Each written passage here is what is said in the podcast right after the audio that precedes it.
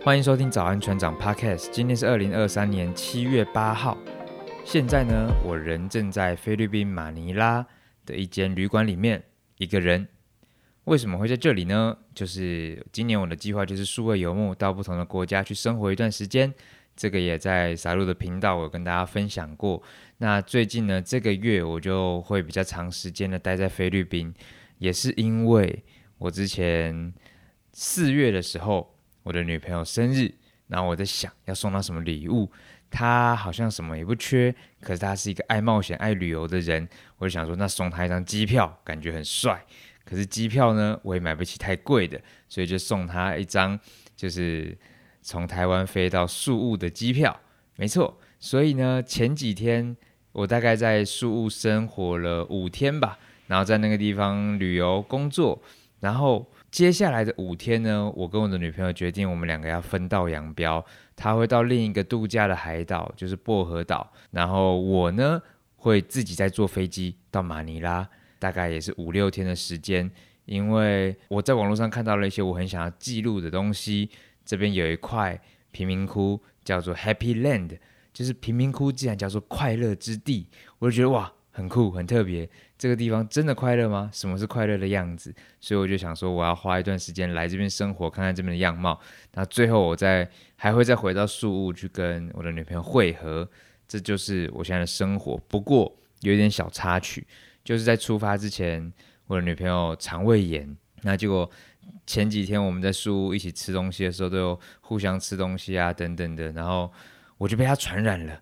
我昨天原本预计来到马尼拉，我就要马上去外面探索，然后去很多地方去看看。结果我就马上病倒在这间旅馆里面了。好，既然我病倒，现在什么事都不能做，肚子一直在上吐下泻的，那我就来录这一集 podcast 吧。这一集 podcast 的内容呢，也是一直以来我很想跟大家分享的，就是跟工作有关，特别是跟面试有关，因为我从高中到现在。做过了很多很多份工作，我之前在高中的时候就做过了，哇，真的细数会讲不完呢。就是比如说物流啊、麦当劳啊，然后或者是理货人员、房地产业，卖过猪排饭，也正在工地打过工。真的做过蛮多不同的行业的，那其中面试这个环节一直都是我自己很爱的，因为我很常会看到，就是身边的朋友每次要去面试都会很紧张，然后想说哦，要做些什么样的准备。可是每一次的面试对我来说都是一件很刺激的事情，因为我很喜欢看别人对我的反应，他们会怎么评价我这个人，他们会觉得给我多少薪水是合理的，或者是他们会觉得我目前的能力能不能胜任他们这份工作，这些都是我在。去面试的时候，我会蛮好奇，所以我自己很喜欢面试。所以今天呢，早安全长的频道就是一如往常的，我们要设定一个世界观。今天世界观我打的就是，如果你的工作就是不停的面试，那会是什么状况？为什么会想到这个不停的面试？你的工作就是不停的面试，因为以前我在做一些餐厅类的工作的时候，很常遇到那种秘密客嘛，或者是有些地方叫神秘客，就是会有一些偷偷来这边。购买你的商品，或者是来这边偷点餐的人，那他们会悄悄的帮你的这家餐厅，或是帮你的服务品质打分数。那我就觉得，哎，既然有这么多的岗位在面试工作，然后也很常会听到一些面试相关的诈骗。那如果真的发生这种事情，该怎么办？然后真的有一个第三方的机构，就是在一零四一一这种平台上面。疯狂的去找那些可疑的面试，一直在面试的话，会是一个什么样的状态？我自己是个爱面试的人，如果还真的有这个职缺的话，我会蛮想去试试看的。我觉得会很酷，很喜欢看别人对我的反应。所以今天这一集呢，我想跟大家分享一下，就是我过往做了这么多份工作，然后在一些就是工作岗位上面看到一些比较荒谬、比较奇怪，或者是我有亲身经历过的一些面试的状况。然后也想跟大家分享一下，我这创业四年多，快五年以来，也面试过了许多人。那我自己作为老板的心态，面试我在意什么？什么才是我真的觉得重要的？OK，第一个要跟大家分享的是，在我在高中的经验，我曾经在麦当劳做了大概有一年多的时间。那我觉得在麦当劳的经验真的让我学到很多，因为它是什么事情都很讲究 SOP 的一个单位。也是因为我的麦当劳就是就职的麦当劳就是在桃园高铁站。那桃园高铁站是一间小小的店，所以很多时候你一个人要分的岗位就不会像一些大店这么的明确。就是说你在一些比较大间的麦当劳，你可能你是做 order 的人，你就永远 order；你是站在那个炸薯条区的，你就永远站在炸薯条区；你是那种弄汉堡的，你可能就永远在里面就是站汉堡台。可是，在小小的店，你可能一个人就要负责到很多份工作，所以当时我在那家店的时候，就学到了真的蛮多东西。那我要跟大家讲的是，我在麦当劳面试的时候，我记得他在面试我的时候，好像有去提到我的。外形还行，就是他那个那个女主管就会觉得，哎，我的外形还不错，希望我以前台为目标，不然大部分好像去麦当劳面试的男员工都会是以就是坐在做内场为主，可是那个女主管就还蛮推荐我，就是可以试试看前台的工作。那最后我也是先从 order，然后面对顾客开始做起。但我自己的面试过程没有什么特别的，这边要跟大家分享的是。我朋友的面试过程，我在那边做了大概半年左右。隔壁班上有两个跟我蛮要好的女生，然后他们看到我在麦当劳做，他们也蛮想要跟我一起工作的，所以他们就一起来这个地方面试。那这两位女生呢，一位是长得蛮漂亮、外形姣好，然后五官很端正的女生；另一位呢，也不是不好看，但她就是很中性，短发。然后感觉很精明能干的那种女生，这两位女生她们就是好朋友，然后她们一起来面试，前面会有一些填一些问卷啊、表单等等的，不是这么严肃的。她们两个在填的过程还有互相讨论一下，然后主管也都知道，好像不会有太大的关系，没有那么严重，所以她们两个填的答案好像基本上很像。可是最后最后呢，他们两个在单独面试的时候，就跟那一位比较中性的女生说：“哦，因为你在某一题的时候选的是什么答案，那可能你做外场的话，你这样子的观念可能就不太适合等等的，所以我们会比较倾向于把你调到内场。”后来其实我听跟他们在聊天的时候才知道，其实他们两个填的答案是一模一样，可是可能主管就是想要找一些理由，就是让一个人到内场，一个人到外场，然后面对顾客。对所以那是我第一次觉得哇，这一切好现实哦。就是虽然我们通常都会知道，对，就是相貌姣好，然后甜美可爱的女生，就是一定要拿来放外场啊。可是没想到面对这种事情，这血淋淋的摆在你面前的时候，你还是会觉得哇，被刺激到了。然后再来就是第二次，我曾经也去一个电影院，最后没有被录取，但是我曾经去那边应征。然后也是在我的学生时期，然后当时呢，因为我已经有过两三份打工的经验，所以我自己蛮知道一些履历表要怎么写啊，如何去推广自己，然后如何给主管留下好的印象等等的。因为我之前做过两三份工作，就有一点小小的概念。那当时呢，我就跟一位我的高中同学一起去做这样的面试。那他完全没有任何的工作经验，然后我还在一直在那边跟他说：“哎，你履历表要怎么写啊？你这样写太少了，你这样写太没有诚意了。你应该要去怎么样去把自己的优点凸显啊，等等的。”那我自己觉得我的履历表或是一切都比他好很多，成熟很多，但最后他上了，我没有上。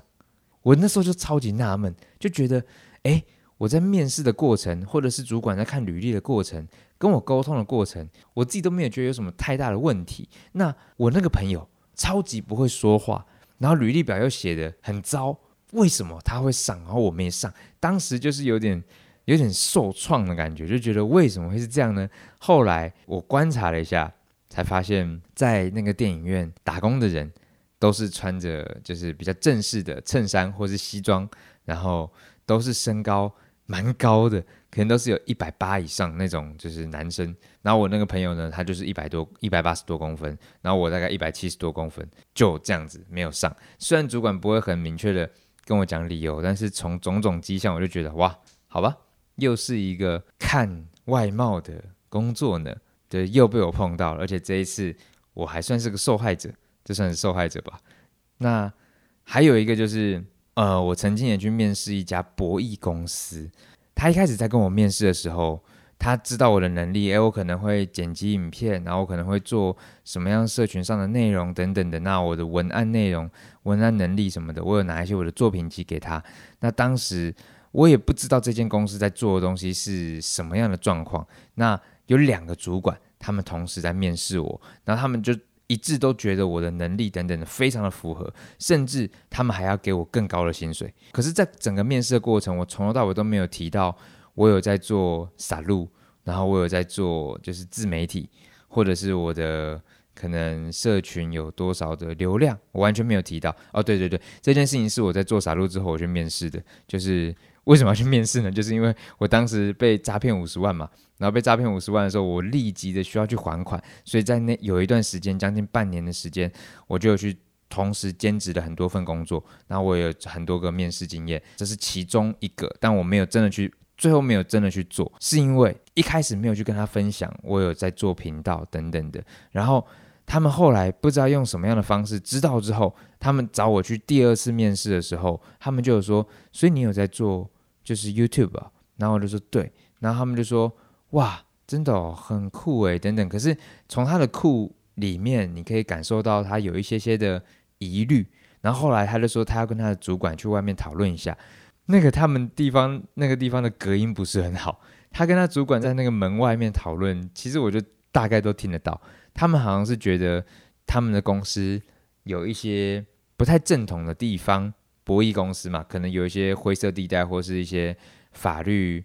就是没办法去太直接去触碰到他们的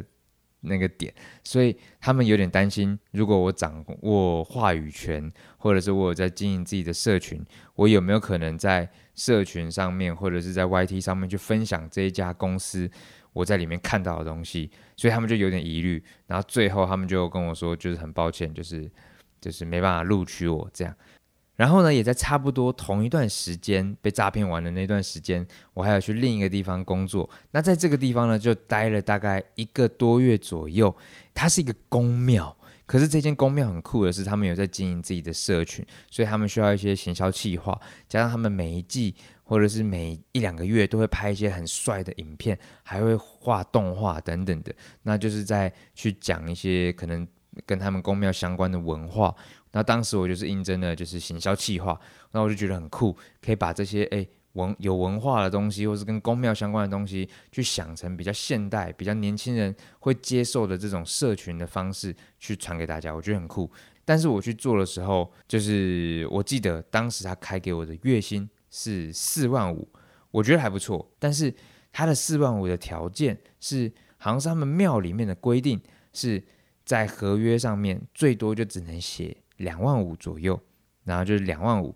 那他们要给我四万五，另外两万块就要是那种用附约的方式来给我两万块，所以总共会加起来我要签两份合约，然后总共能拿到的钱是四万五千元。那两份合约，一份是比较详细的，那附约呢就是比较简单的去写这样子。我在做那一个月，其实前面我都做得很开心，然后很得心应手，然后跟里面的人相处也都算蛮合理的，可是。我在那一个月的最后，我生病了，就是因为那段时间我压力真的太大，欠钱负债，然后同时兼很多份工作。那时候除了白天要去这个公庙做工作，我线上还有在兼职其他的工作，就是写体育的报道啊，管理线上的订房平台。然后同时也在做撒录的东西。那个时候我们的鸡蛋糕店还持续在开着。你看我那时候一个人同时要做多少份工作，我几乎没有在睡觉，就真的过得还蛮辛苦的。可是我每一份工作都觉得，哎，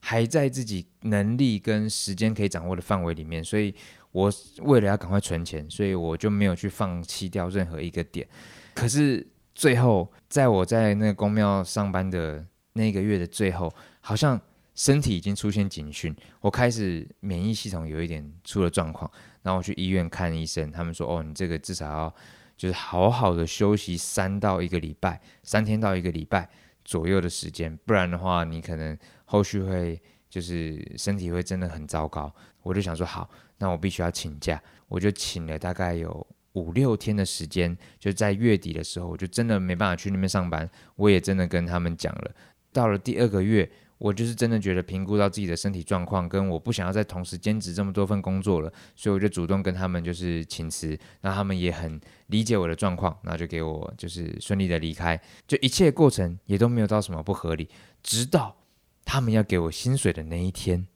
那我去看了一下内容，因为我原本就有大概知道，在签合约的时候有一条是。如果我的请假多过于一个月，多过于几天的话，那我可能就只能拿到那一个月百分之五十的薪水。那我那时候就觉得，哇，我请假次数应该是超过了。可是我的薪水是四万五，所以我应该至少可以拿到两万多块钱吧？那应该我觉得也还算 OK。可是我去拿的时候，他只给我一万多一点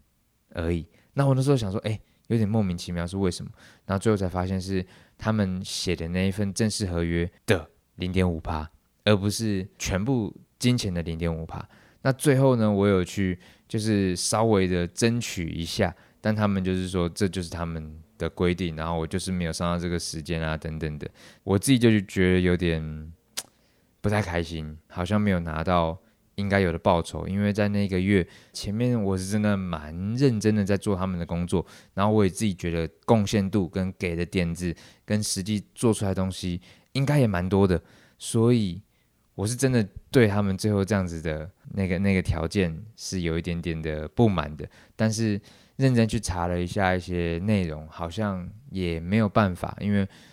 那份赴约好像就比较没有就实质的效益吧。我原本是想要去咨询律师这一点到底是不是能够拿到的，但后来又觉得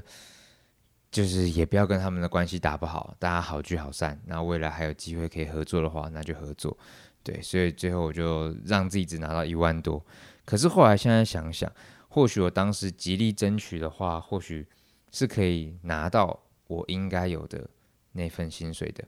那。关于一些求职和面试相关，其实过去我在拍街游环岛的时候，也有遇过相类似的问题。比如说有一天晚上，我在花莲跟一个街友聊天，那个街友是一个原住民，他感觉很老实，在我跟他说话的时候，他就是很客气、很有礼貌，甚至他在我们请他吃一碗蚵仔面线。然后他吃完之后，他就在旁边流眼泪，他就觉得哇，怎么会有人对他这么好？所以我觉得他是一个真的蛮老实的人，所以他说的话我基本上是相信了。他跟我说他没有身份证，所以他就只能去做一些当日可以拿到薪水的工作，就比如说就是到工地去打零工啊等等的。有一次他就被召叫到山上，然后去做就是出工，然后在山上就是很辛苦的弄了一个礼拜之后，老板直接消失，直接不见。然后让他那一个那一周的工作很辛苦，也拿不到钱，前前后后他这样子被骗了好几次，然后他就是真的觉得为什么就是这么多的雇主都很恶劣，只想要满足自己的的目的，可是去这样牺牲或者是欺骗别人，因为他就因为他没有就是证件，然后没办法去帮自己争取一些相关的权利。对所以在我们的生活中，好像蛮常会碰到这种求职诈骗的状况。最近我也收到了一封就是业配的邀约，那我觉得很值得跟大家分享，是云林县政府的，他要提醒大家求职要小心，他们有三倍跟七步的原则，就是我觉得这个真的都蛮重要的，就是三的三大准备跟七步原则。三个准备有第一个是要确定，然后第二个是要存疑。第三个是要告知，第一个要确定，就是要先收集应征公司的资讯，了解公司及工作的内容。就是我们通常在就是网络上面看到一些诶很好的职缺，或者是你自己很喜欢的那个状况，你可能也要稍微去查一下那一间公司的背景，他们到底在做什么，他们资本额或者他们在哪里设立的等等，你就越能了解越多越好。再来就是要存疑，如果有一些你觉得诶还蛮不错的工作，可是为什么他刊登了几周都几个月？都没有去征到人，那他是不是有一点问题呢？或者是他是不是有一些内容记载是不符合常理的？他可能待遇没有那么好，或者是公司的业务工作内容比较模糊不确定，或者是他会写了很多什么标榜工作轻松、免经验、可贷款，这些你可能都稍微要去存疑一下，或者是他这些这间公司的名称、地址只有电话联络人。那或者是一些手机号码，就是可能资讯很不完整，你可能也要多存疑，或者是要告知，就是你在去面试之前，可能稍微要跟你的家人朋友去告知一下哦，你今天要去到哪个地方，这是他的三步三大原则。那还有七步原则呢，就是不缴钱、不购买、不办卡、不签约、证件不离身、不饮用、不非法工作，这些相关的内容你都可以到云林县政府的他们的社群上面去看。那我后来仔细看了一下这些跟就业隐私相关的，我也才发现哇，过去我在面试的时候。好像也遇到很多，他们会问我，就是心理测验啊、测谎或者是诚实程度，好像蛮多也都会遇到类似这样的状况。可是真正的那个就业隐私啊，是雇主其实不能够强迫求职者回答某一些问题。至于哪些问题可以问，哪些问题不能问，那是不是跟这个就业所需呢？可能就是当事人要自己判断，然后要保护一下自己的权益。就比如说一些生理的资讯，然后或者是心理的资讯，还有一些关于自己个人生活的资讯。如果他你觉得他好像没有必要去了解到你的这些东西的话，你是有机会去不告诉这些雇主的。我觉得就是多多少少也要保护一下自己。虽然我们可能去面试的时候会很想要得到这份工作，可是有些时候或许你的内容、你的资料就被盗用了，所以大家还是要保护自己。OK，跟大家分享完之前我在面试公司上面的一些小经验或者一些奇怪的现象之后，也跟大家分享一下我自己作为面试官，也面试过了一些人，然后收集过一些资料，比如说剪辑师，或者是社群行销，或者是业务等等的，有一些人格特质是我会在意的，比如说我会想要去了解一下他做这份工作的动机和他的个性。我觉得没有人是真的百分之百完美的，我也不会，我也从从来没有在一个面试岗位上面觉得哦，哪一个人我就非要他不可，因为他真的太棒了。可是我觉得他都要有一个对我来说不可不可替代的必要性。比如说曾经有一个人，我觉得诶，虽然他一些各方面的条件都是那种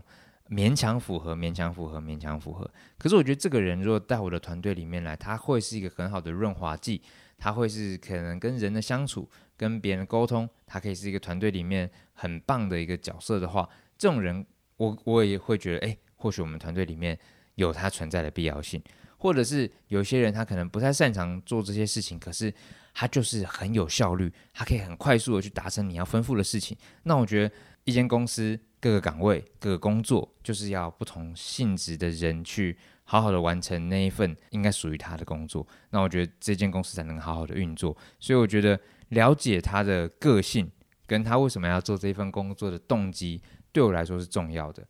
第二个是，我觉得我很想要找的是不怕麻烦的人。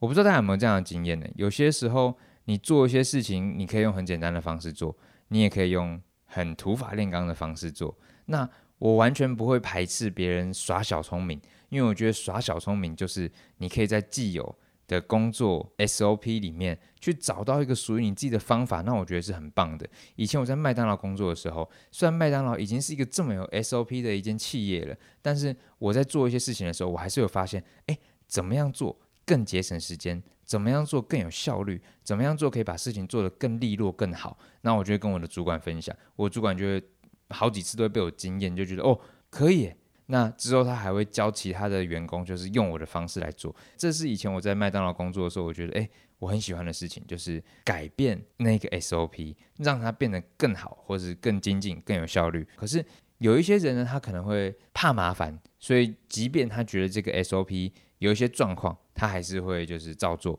或是即便他觉得这个主管的方式有一些问题，但是他为了不想要找麻烦，所以还是会照做。我很喜欢，就是其他人来挑战我，即便我不一定百分之百都能接受，但是我觉得你勇于去挑战，跟试图的改变一些事情，我觉得那才是建立一个公司文化跟气氛一件很重要的事情。因为我们就是新创嘛，新创不就这几个人，我们是十个人以内的小团队，每一个人都很有可能改变这一间公司的文化，所以我觉得不怕麻烦，不怕沟通成本。等等都很重要，这种事情也可以体现在一些很小的事情上面。比如说，我曾经请我的员工去找个东西，那他可能就是一个比较怕麻烦的人，所以他可能就是哦，这样晃来晃去，然后看一下，然后大致上他都看过了，他那些范围里面，他视觉能够看到的地方他都看过了，所以他就跟我说，哦，他找不到。然后后我想说，怎么可能找不到？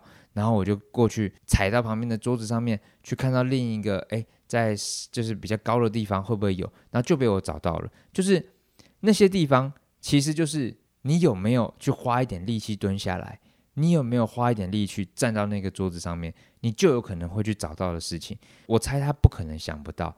可是很多人做事情，可能就是只做自己肉眼可及的事情。你没有那个急迫性去想要把这件事情好好的完成，完成的好的话，你可能就会把一件事情做到有做就好，只做个六十分。但是我会希望到我团队里面来的人是可以有那种求好心切的，这是我觉得蛮重要的。再来第三个是我觉得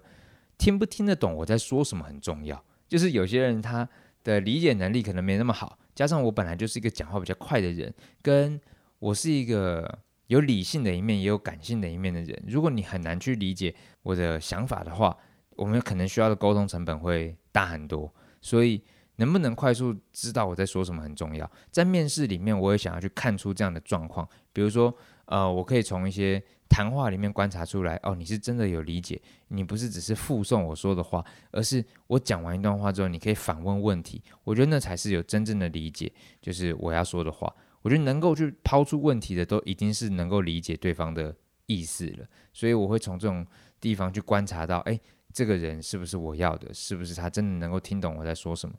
再来就是，我觉得要节省沟通成本的话，美感很重要。有些人他可以把事情做得很好，有些人他可以就是把事情做得很有效率，可他就是比较没有美感。这会在很多地方其实蛮吃亏的，就是你的你跟他的就是沟通上面。可能就会很常会出现一些落差，他就会觉得，哎，明明这样就可以了，可是我就觉得，嗯，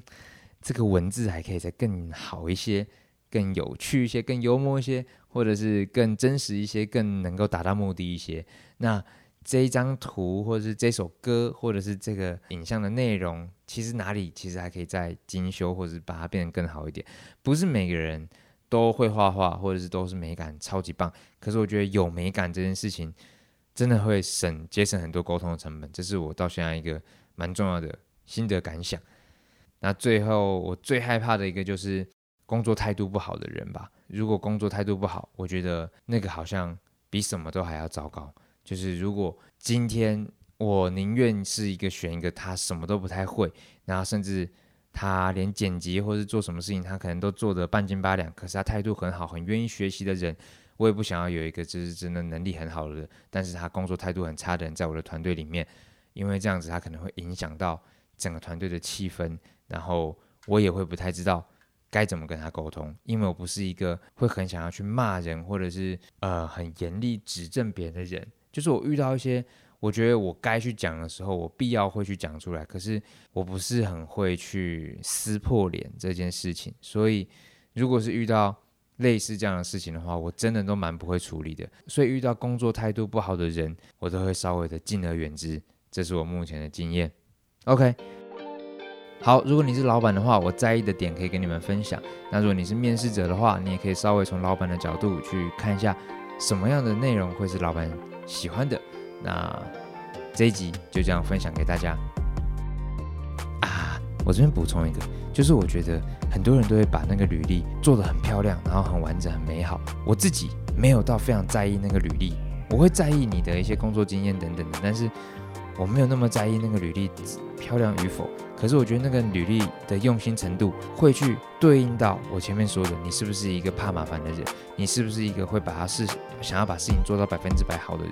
所以通常会把履历做的很随便的人，我还是会在心里有点小小的扣分。好，最后跟大家补充点小小想法。早安，船长 Podcast 今天到这里。